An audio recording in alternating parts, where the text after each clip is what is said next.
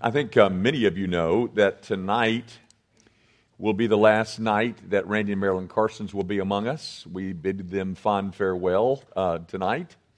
Um, to valued uh, staff members, I, I, I know I, they're over there. They're teaching. Oh. Hmm. Okay, well, uh, at dessert time, um, we'll, we have this special dessert. I, I was trying to say, I hope you'll stay around and say goodbye to them. We have a special dessert. You've had uh, a wonderful meal. Somebody told me that they were very reluctant to stay and hear me teach now that they have eaten so well. I get that. um, but then you got a great dessert. So the, the beginning and the end will be great. It's just the middle that's, that's somewhat suspect. So hope you'll stay around, say goodbye to Randy and Marilyn. Um, certainly a staff member who has been valued here for, gosh, I guess seven years now. And I think most of you know is going to a, a, a small church in uh, Hot Springs Village that has not had a pastor for two years. And so um, they're looking forward to having him, and he's looking forward to going. So now, with that said, I'll try to remind you when, uh, when we're done. Last week, the text that I read you about the ascension, he ascended into heaven and seated at the right hand of God the Father Almighty. Um, I, I, took you to Acts chapter 1, and, and I said to you there that there's a couple of things in there that um, uh, are of interest elsewhere. And it's this, it's this 11th verse uh, where the angels say to these men of Galilee, Why do you stand looking into heaven? This Jesus who was taken up from you into heaven will come in the same way as you saw him go into heaven. The clause that we're looking at tonight in the Apostles' Creed is From thence he shall come to judge the quick and the dead. Uh, ascended into heaven and seated at the right hand of God the Father, and from thence he shall come to judge the quick and the dead. There's a question as to whether the word is thence or whence. It really doesn't matter. Um, thence is from there he shall come to judge, or from whence, or from where he shall come to judge the quick and the dead, whichever word you like. And the word quick, of course, means the, the living. Gang, the great hope of the Christian church has always been this truth that redemption still has a, a not yet written chapter that we await um, in the future. There is still more work to do for Jesus Christ. Um, one of the things that I've, I've often wondered because, you know, one of my heroes, John Calvin, said that, that no man is ever over 70% right. And if that means, that means that we're not quite that, that high. I mean, we probably have more unright than, than that. But I wonder if one day, once this has occurred, uh, that he's come to judge the quick and the dead, that we're going to look back at texts that we thought we understood and say something like, oh, that's what that meant. Because there's this, there's this remaining event that is yet to unfold um, that interpretively, ladies and gentlemen, will change maybe not everything, but change a lot of things. That he will come to judge the quick and the dead. Now, gang, um, kind of the um, the one passage that teaches it so succinctly is, is found in John 5. Um, Jesus is speaking and he says, Do not marvel at this, for an hour is coming when all who are in tombs will hear his voice and come out. Listen, those who have done good to the resurrection of life, and those who have done evil to the resurrection of judgment. There's a description there of a general resurrection um, at which time this returning Savior will judge the quick and the dead.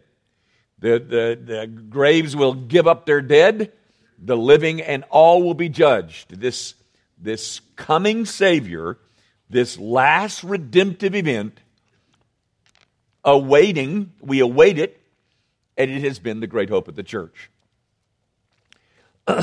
However, with that said, um, it is also a discussion that is fraught with peril.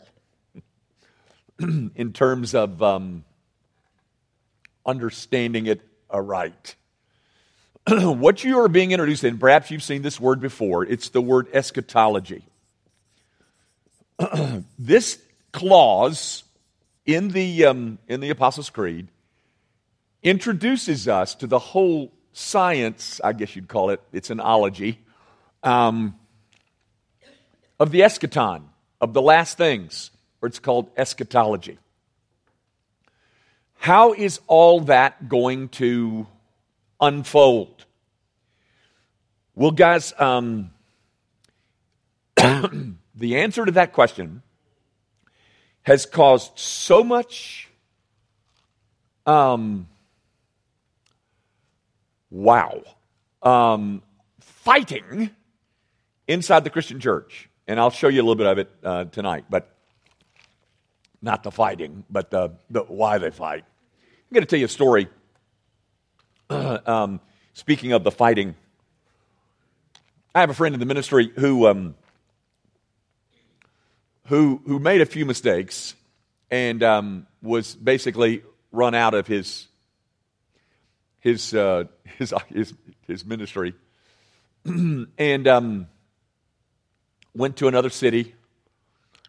And uh, about six years later, um, one of the men who had opposed had so opposed him showed up in the parking lot, and um, uh, my friend's secretary buzzes him and says, uh, "Joe Jones, that's not his name.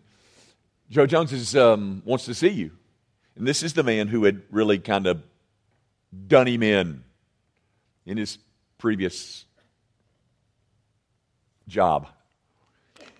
So my friend said, Well, send him in.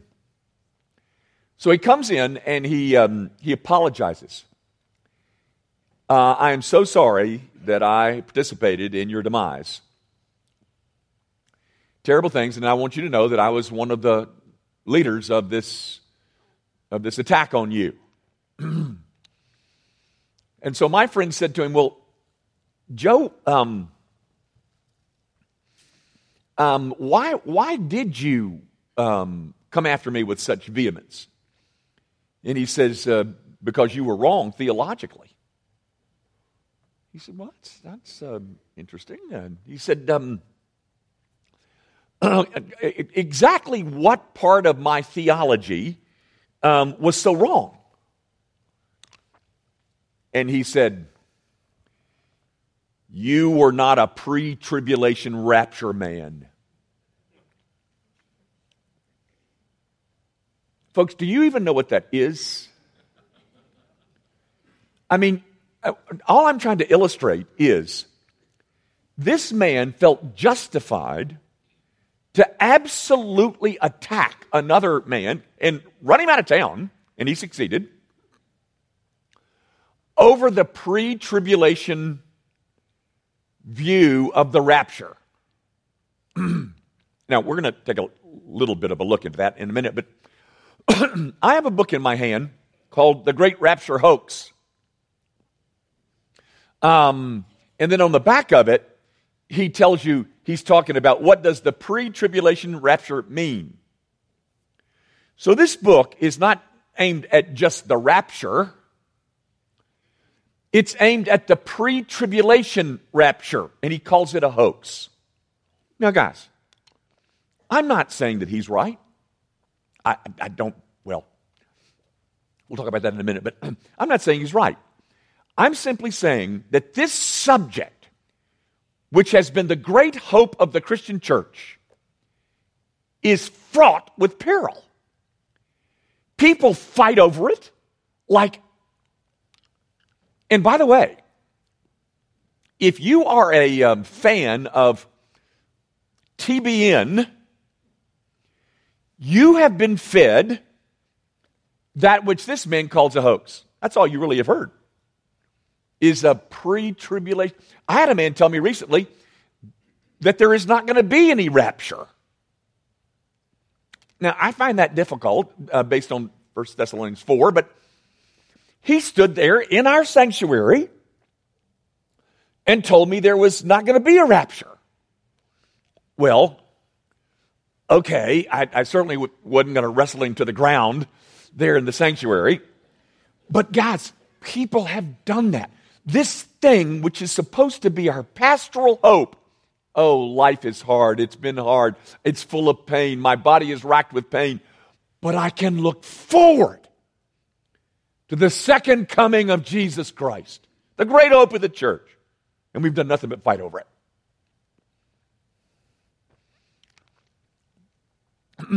Let me confess just a little bit of my sin. I don't remember, now maybe my wife could tell me differently. I don't remember ever having preached a sermon on the second coming of Christ. And it's something that I believe passionately and eagerly await. But I've never preached it. Because it creates such a fuss. Gang, um, maybe you've, you've been involved with churches in the past and they would, they would find, um, they would find uh, that the, the, numbers on Sunday night were kind of, you know, that's back when people went to church on Sunday, and, and they still do in some places. And the numbers were declining, and they'd say, and I've heard him say this. Well, I guess I better preach on the second coming. Because that'll pump the numbers up. That which is intended to be a hope has become the source of. Now, that's why I say it is fraught with peril. First of all, guys, um, when it comes to eschatology, which is a subject that covers a lot, but one of the things it covers is the second coming. Um, you're trying to interpret the future, not the past. If it's a past event, you can look at it and say, well, this happened.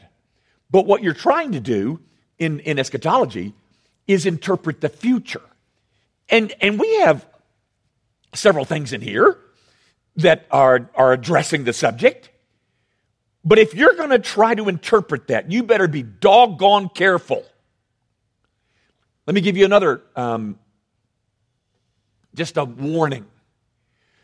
When it comes to the passages that are discussing this great hope of the church, you are dealing with a particular brand of biblical literature.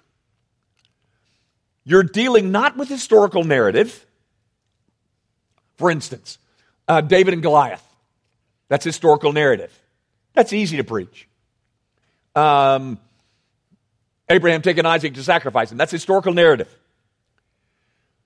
But when it comes to this subject, you're dealing with the book of Daniel, or at least a portion of uh, two or three chapters in Ezekiel. You're dealing with the book of Revelation. And you're dealing with the Olivet Discourse, which is Matthew 24 and 25. Guys, that is apocalyptic literature. And it is much more difficult to handle than a piece of historical narrative. Folks, if you want a, a, a, a challenge for the next 11 months, I tell you what, just study Matthew 24 and 25. That's called the Olivet Discourse. And see what you come up with. It is difficult stuff. and and um, you, you, never really know whether he's talking about um, the destruction of Jerusalem in 70 AD or whether he's talking about events at the end. Actually, I, I, tell you what I want you to do. I want you to go there with me. I want you to go to Matthew uh, 24, I think it is.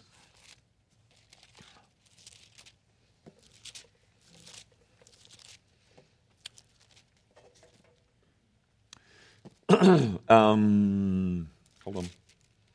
Yes, Matthew 24, verse 14. Um,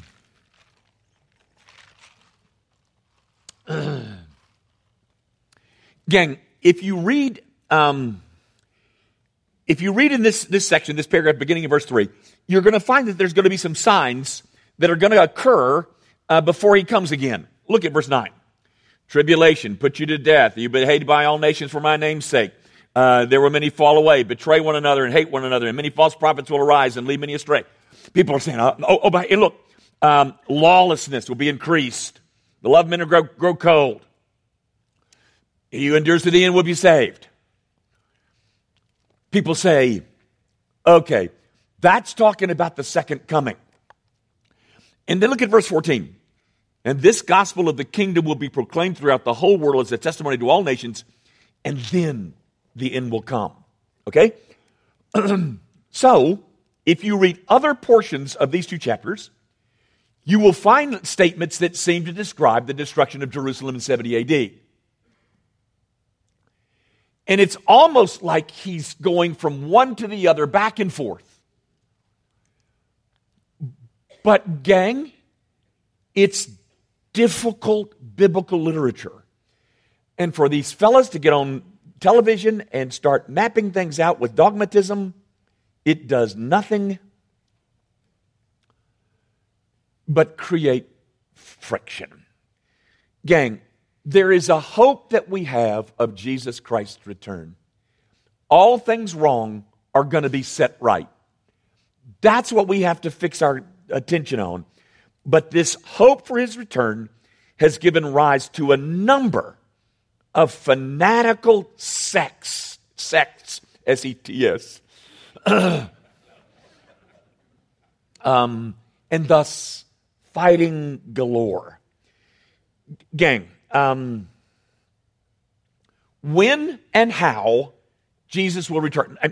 This clause, it tells you that he's going to come and he's going to judge the quick and the dead. It does not tell you when and how. And that's where all the fighting occurs. Everybody thinks they got it pegged. And I'm going to close by telling you I don't think you do. But first, let me, let me show you just the options that are available to you that get talked about when it comes to eschatology. All right? Gang, all, all I want you to do is to walk out of here feeling smart. Uh, so I, I'm going to give you some words, and many of you have seen these words before. But hopefully that won't be where it stops. We'll just we'll see where it goes. Gang, there are three, probably four options of trying to answer the when and the how of his coming to judge the quick and the dead. All right?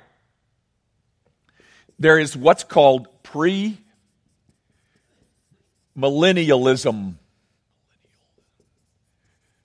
uh, you can see the word millennium. That's the thousand years. There's all kinds of argument over whether that's a literal thousand years or a figurative thousand years. Premillennials say that Jesus Christ is going to come pre, before this thousand years. Then there are the post. Don't make me write that again. um, those are the ones who say just the opposite. Who then say that Jesus is going to come after the thousand years. And then there are the ah the amillennials, who say there is no thousand years, literally, no thousand years. This is a figurative number. And that we are in the millennium right now. Then there is one other. It's called dispensational premillennialism. Now, guys, um, I, I, hope that you and I won't because I want you to hold on to the hope and not get caught up in this stuff. But I got to tell you, most of you have been taught this one. In the South, that's the dominant position. And I would say to you, and of course you'd expect me to say something like this, about the only one that you can't be is that one. And that's the one that you've been taught. It uh, talks about the reinstituting the sacrificial system in the temple in Jerusalem. Do you really believe that we're going to sacrifice animals again in a temple in Jerusalem? Well, that's dispensation of premillennialism, and that's what you've been taught in, in most instances. All in an effort to try and understand the how and the when of his coming. Guys, um, in dispensationalism, there is a discussion about the tribulation.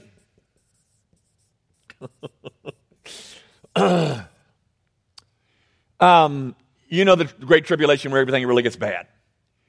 Within that camp, within that position, there are three more positions.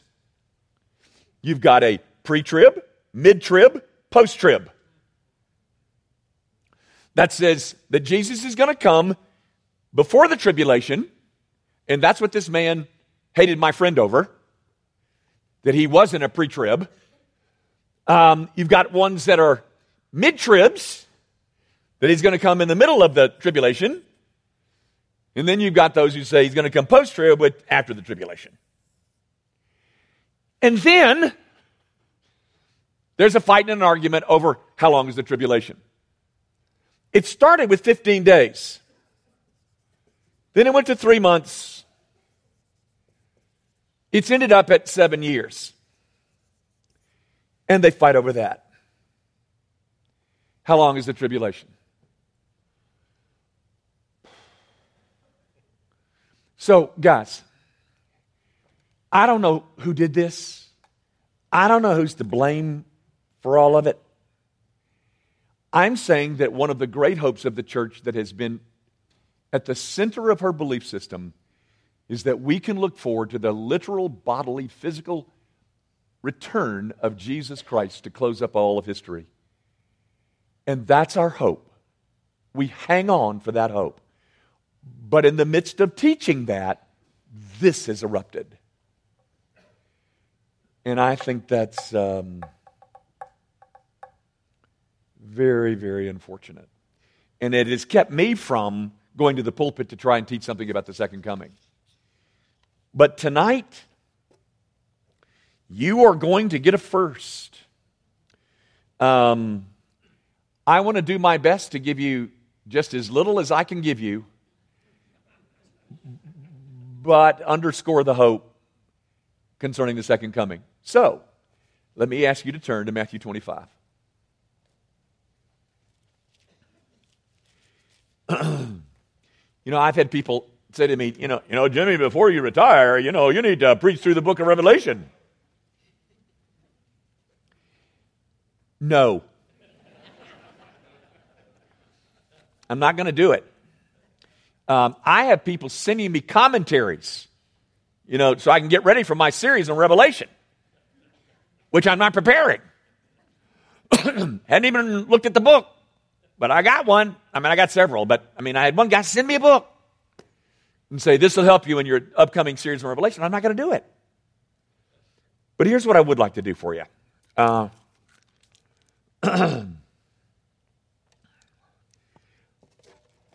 this is the closest this is as close as I'll get. Then the kingdom of heaven will be like ten virgins who took their lamps and went to meet the bridegroom. Five of them were foolish and five were wise. For when the foolish took their lamps, they took no oil with them, but the wise took flasks of oil with their lamps. As the bridegroom was delayed, they all became drowsy and slept. But at midnight there was a cry Here's the bridegroom! Come out to meet him! Then all those virgins rose, trimmed their lamps, and the foolish said to the wise, Give us some of your oil, for our lamps are going out. But the wise answered, saying, Since there will not be enough for us and for you, go rather to the dealers and buy for yourselves. And while they were going to buy, the bridegroom came. And those who were ready went in with him to the marriage feast, and the door was shut. Afterward, the other virgins came also saying, Lord, Lord, open to us. But he answered,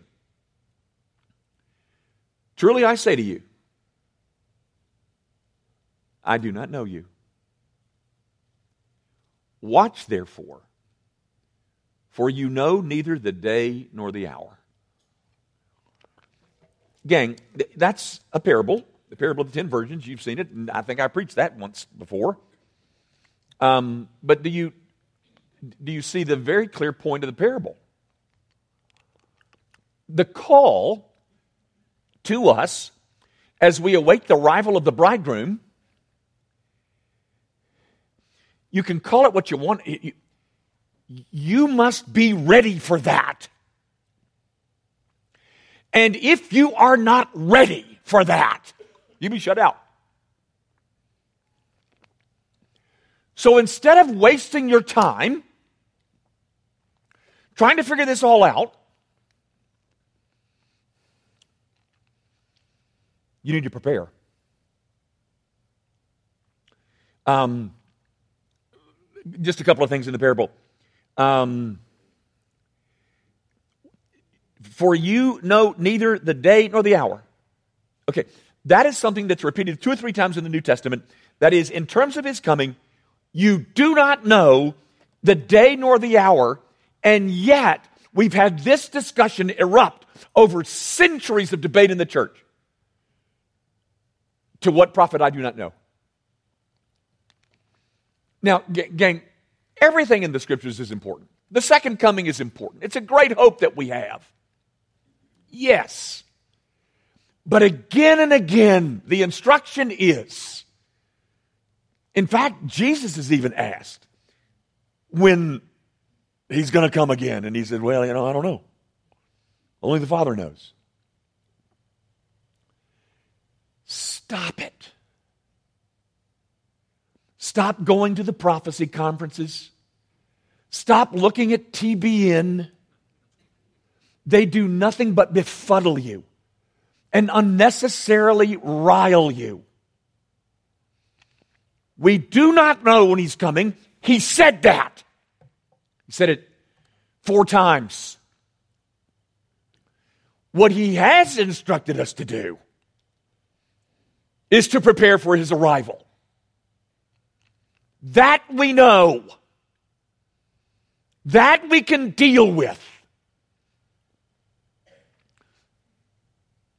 And if you find that your soul is lazy and ill prepared or unprepared, I am here to tell you, on the authority of Jesus Christ in this parable, you will be shut out. Hey, let us in now. And Jesus will say, I don't even know you.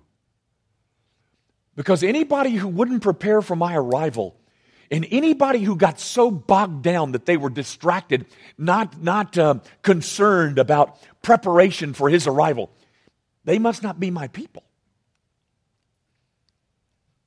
Gang, I, I want you to have the sweetness of the hope that this is all going to every i mean it, it's in the lord of the rings trilogy and and um, i think it was i think it was samwise gamgee that said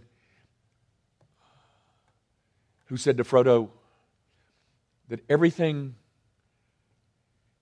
everything wrong is going to be right that's not exactly right but brothers and sisters, everything that is wrong is going to be righted. How? I'm not sure. When? I don't know.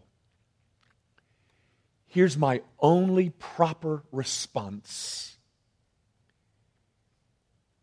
Then, when the heavens split open and you hear something that sounds like a trumpet,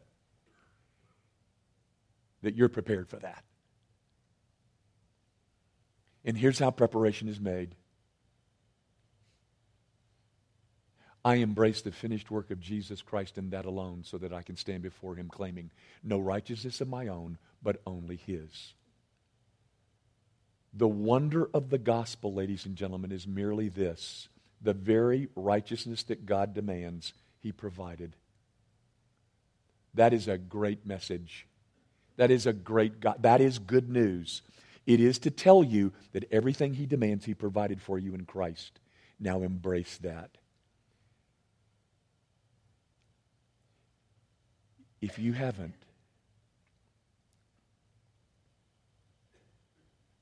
you will be shut out forever. we'll quit there.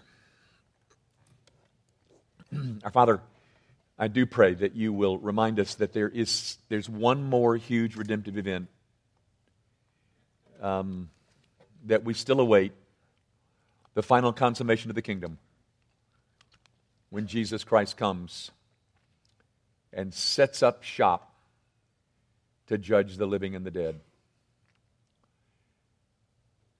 But for us, O oh God, who find that the Christian church is becoming more and more of a global minority, would you, um, would you comfort us with the knowledge that everything wrong is going to be set right? And that one day this Savior is going to return for his people, return for his bride, and he will judge all mankind.